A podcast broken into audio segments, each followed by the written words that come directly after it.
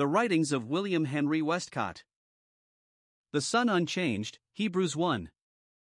W. H. Westcott.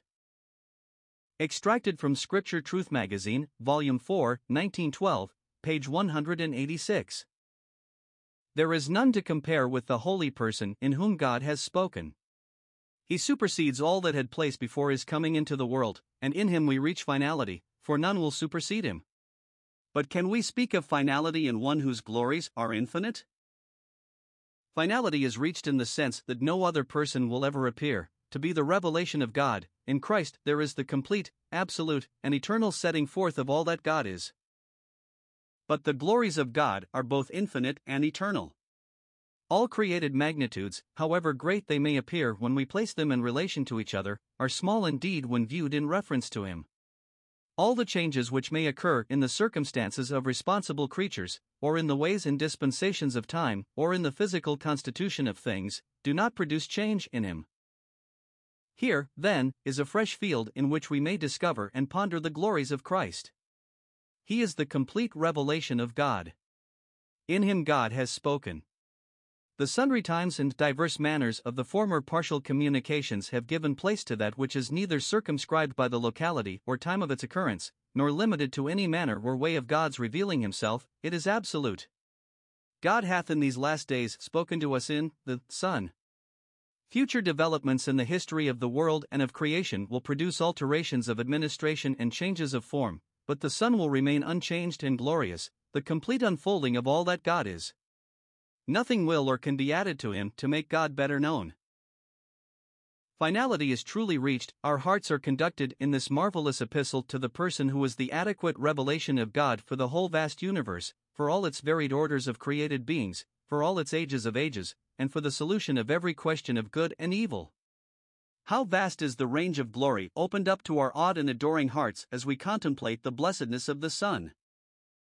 The first four verses of the chapter under consideration give us a comprehensive survey of his person, and lead us up to the point where he had made purgation of sins, and had taken his position in manhood at the right hand of the Majesty on high. I say, in manhood, for this is the great wonder of wonders in God's ways. The glory of God has shone out, the essential being of God is exactly expressed in the Son become man. The framework of the universe is held up by one now in human form. Purgation for sins, for the moral disaster that has come in by the creature's revolt from God, has been made by the eternal Son in manhood, himself sinless, and the revelation of God. In the fourth verse, after the purgation of sins, he passes beyond the highest orders of created beings, into the place that is native to him. As the risen man, entitled so to do by the glory of his person, he sets himself down on the right hand of the majesty on high. He is the personality in the Godhead to whom in manhood is committed the administration of all the rights and purposes of God. The government of angels and of men, the ordering and control of dispensations, the final triumph of good over evil, are all in his hands. Now it is in this connection, I submit, that the rest of the chapter is written, and I think it will be found that the quotations, seven in number, which follow not only involve, each and all, the consideration of our adorable Lord, who is ever the eternal Son from the point of view of his manhood and resurrection, but they also present a vista of his unchanged and unchangeable glory from the day when he stepped onto the resurrection platform to the eternal day when time shall be no more. That is, that every passage quoted, read, and taken in its own context brings Christ, who is Son from end to eternity, into view on the ground of resurrection, and they are placed in such an order that they begin with the suggestion, and, as I believe, the statement, of his undiminished glory on the morning when he rose from the dead, continue through the present time to the appearing in kingdom, and forecast his unchanged glory and final triumph at the end. They not only cover his past and present offices, but bring into view the world to come so that the writer, having brought it into view and having spoken of Christ's position in relation to it, justly describes it in Hebrews 2 as the world to come whereof we speak. The speaking of it is antecedent to the second chapter, or at any rate to the fifth verse of it, and casts us back upon what has been previously stated. This, as I trust the reader will see, more than suggests that the first chapter brings before us, by the teaching of the Holy Ghost, those glories of Christ which will cover all the exigencies of the coming age. We will take the quoted passages in their order. Viewing Christ in his place higher than the angels, the writer, inspired by the Holy Ghost, inquires for unto which of the angels said he at any time, Thou art my son, this day have I begotten thee? All of us know that this quotation is from the second psalm. It is referred to in Paul's address in Antioch, Acts 13, verse 33. Possibly from our frequent indifference to the context of a passage, we have not noticed as we should how the apostle sums up the story of the Savior, Jesus, in verses 23 to 31. In the 23rd verse, he says, in introducing Christ to the notice of his hearers, Of this man's, David's, seed hath God, raised unto Israel a Savior, Jesus, and does not quote the second psalm. Briefly summarizing Christ's rejection in Jerusalem and proclaiming the fact of his death, he states that God raised him from the dead, and in the 32nd and 33rd verses, with that complete story of the dead and risen Savior before his hearers' minds, he uses the same expression that God has raised up Jesus, not again, as in the authorized version, and quotes the psalm to illustrate the situation. Then, in further proof that resurrection from the dead was required to secure everything for God and man, nothing being sure to man that had death in front of it, he quotes the sure mercies of David and other passages. But let us examine the psalm itself. In verse 2, there is a concerted movement of the authorities against the Lord and against his Christ. Doubtless, this federation will be a second time fulfilled in a fast approaching day, but in Acts 4, verse 25. This combination is definitely applied in the inspired scriptures to the rejection of the holy servant Jesus by Herod and Pontius Pilate, with the nations and peoples of Israel. There was therefore a first and partial fulfillment, to say the least, when Christ was rejected and crucified. The sixth verse shows that notwithstanding all this apparent resistance to God's purpose, he goes quietly and resistlessly forward with his plans, for his purposes are to be fulfilled in resurrection and the king is anointed on Zion in full accordance with the holiness of God. But in verses 7 to 9, the Messiah himself, and I think it is clear that it is from his position as the once rejected but now raised one, declares the decree, and quotes the Lord as saying to him, Thou art my son, this day have I begotten thee, etc. I do not think you can apply that to the question of the eternal sonship of Christ, though he is the eternal Son, and Christianity stands or falls by that truth, nor do I think that the incarnation and birth in Bethlehem are in view there, though he who was born there is the eternal Son, and is called the Son of the Highest, to whom the throne of David shall be given. Luke 1 verse 32, and the Son of God, verse 35. But the context of the passage demands that we view it as dating from the moment when all that man had done against Christ was quietly reversed. In resurrection, God salutes the risen man and says, Thou art my son, this day have I begotten thee. Ask of me, etc., etc. Did he say to Christ in the days of his lowly humiliation and before his death, Thou shalt break them with a rod of iron, thou shalt dash them in pieces like a potter's vessel? Yet this is all part of what Jehovah said to him, which was introduced by the greeting, Thou art my son. It is consistent with what Christ is and will do in resurrection, but we cannot, I think, connect that process of judgment with Christ in the days of his flesh. The first quotation, then in Hebrews, brings us face to face with the Son risen from the dead, unchanged still, greeted as Son in resurrection by God, and emphasizing this day as a day of great joy and triumph for God. The second quotation is I will be to him a father, and he shall be to me a son. This is from 2 Samuel 7, verse 14. It is a wonderful passage. David is assured by God of the continuation of his kingdom in his seed, cf. Acts 13 verse 23, Romans 1 verse 3, etc.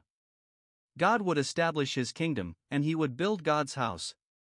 In David's mind, see 1 Chronicles 22 verses 7 to 10, this was to have its fulfillment in Solomon, but what was in the mind of God? Christ is the one who fulfills in his own person all that was typically set forth in David and all that was typically set forth in Solomon. As David, he met and meets all the power of the enemy. As Solomon, he is to sit on David's throne and rule in peace and equity. The first verse of Psalm 72 combines these two characters of Christ in one. David thrice encountered hostile power.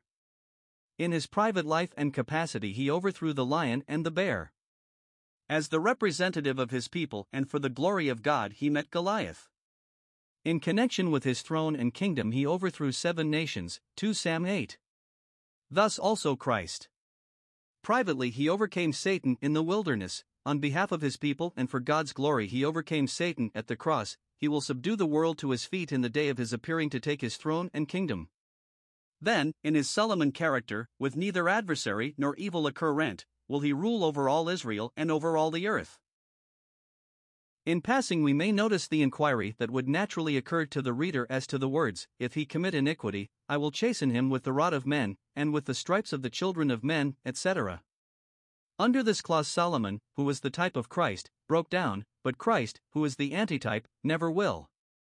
The kingdom will remain intact in his hands. But what does the passage itself imply? Does it not teach us that David's seed would be the object of God's solicitude and interest and delight, and that the Father would be the one for whom David's seed would live and labor when in the throne of his supremacy and rest?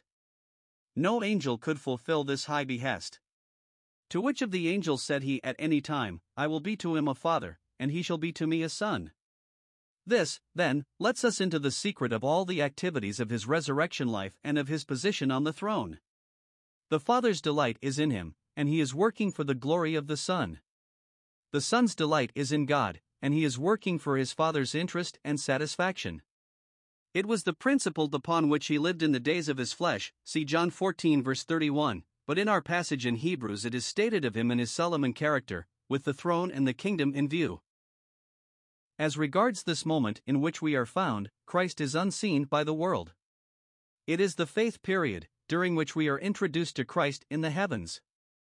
We have been led to discover him there in resurrection, center of the Father's delight and affection, even as he is there for the fulfillment of the good pleasure of God.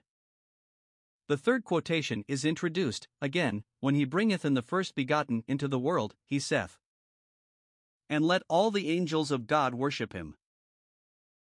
This is taken possibly from Deuteronomy 32, verse 43, the 70 version of it, and if so, it is associated, not with the incarnation and birth of Luke 2, but with the avenging of his servant's blood, the rendering of vengeance to his adversaries, the showing of mercy to Palestine and the Jews.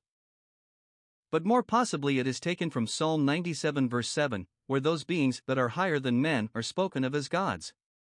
Both Psalm 96 and PS 87 are written as the expression of the earthly people's delight in seeing Jehovah coming in and reigning over the earth. It is the glory that is in view, not the humiliation of Christ. It is the inauguration of his kingdom. The angels are summoned to worship him. The fourth quotation is from Psalm 104 Who mocketh his angels' spirits, and his ministers a flame of fire. This, again, is a psalm of Jehovah's majesty and glory. The circumstances of humiliation through which the Savior passed in the days of his flesh are not in contemplation, but rather the glad day when his rule will extend over all the earth. Then will the mighty angels do his bidding, and gladly serve his will. As the cherubim stood at Eden's gate to forbid the return of sinful man to paradise, so will his ministers exclude from his kingdom all that offend and do iniquity, the sinners will be consumed out of the earth, and the wicked be no more. How glorious the Master, whose servants are so great! The fifth quotation is Thy throne, O God, is forever and ever, a scepter of righteousness is the scepter of thy kingdom. Thou hast loved righteousness and hated iniquity, therefore God, even thy God, hath anointed thee with the oil of gladness above thy fellows. This is from Psalm 45, a great millennial psalm. The verses quoted open up to us a world of interest as we ponder their meaning a divine person in the throne, companions associated with him in his reign, his kingdom characterized by righteousness and the suppression of iniquity, and gladness from God filling his heart and the hearts of his companions in a scene that is never to be superseded by any alien power as long as time shall last. It is remarkable as addressing the future Messiah definitely as God, thy throne, O God, is forever and ever. The burden and administration of the kingdom does not diminish or tarnish his glory, any more than did the bearing of our sin or the contact with death in the day of his humiliation. The sixth is Thou, Lord, in the beginning hast laid the foundation of the earth, and the heavens are the works of thine hands, they shall perish, but thou remainest, and they all shall wax old as doth a garment, and as a vesture shalt thou fold them up, and they shall be changed, but thou art the same, and thy years shall not fail. This is from Psalm 102. It is Jehovah's response to the one who was destitute and weak, and whose days were shortened here. He took up the sorrows of his earthly people, and for their sake bore indignation and wrath at Jehovah's hands. Enemies reproached him, and he sounded the lowest depths of trouble, weakness, isolation, and grief. He prays, I said, O my God, take me not away in the midst of my days, and then, instead of responding with a mercy which added 15 years, as in Hezekiah's case, to the threatened life, Jehovah replies with this marvelous statement of the sufferer's glory. The earth's foundation was laid by the one who was crying out of all this distress, the heavens that then darkened over him were the work of his hands. But the material creation, in the form known to us, will perish, while he stands and endures, its days will be numbered, and the signs of decay and age be found in heaven and earth, but he will be the same, and his years shall have no end. It is noticeable how that he speaks in his humiliation of his days four times over, verses 3, 11, 23, 24, while in Jehovah's reply to him he speaks of thy years.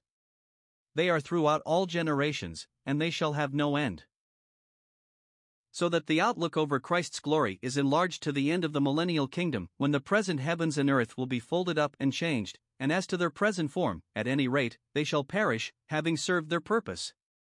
All that is material shall undergo its change, but Christ shall undergo none.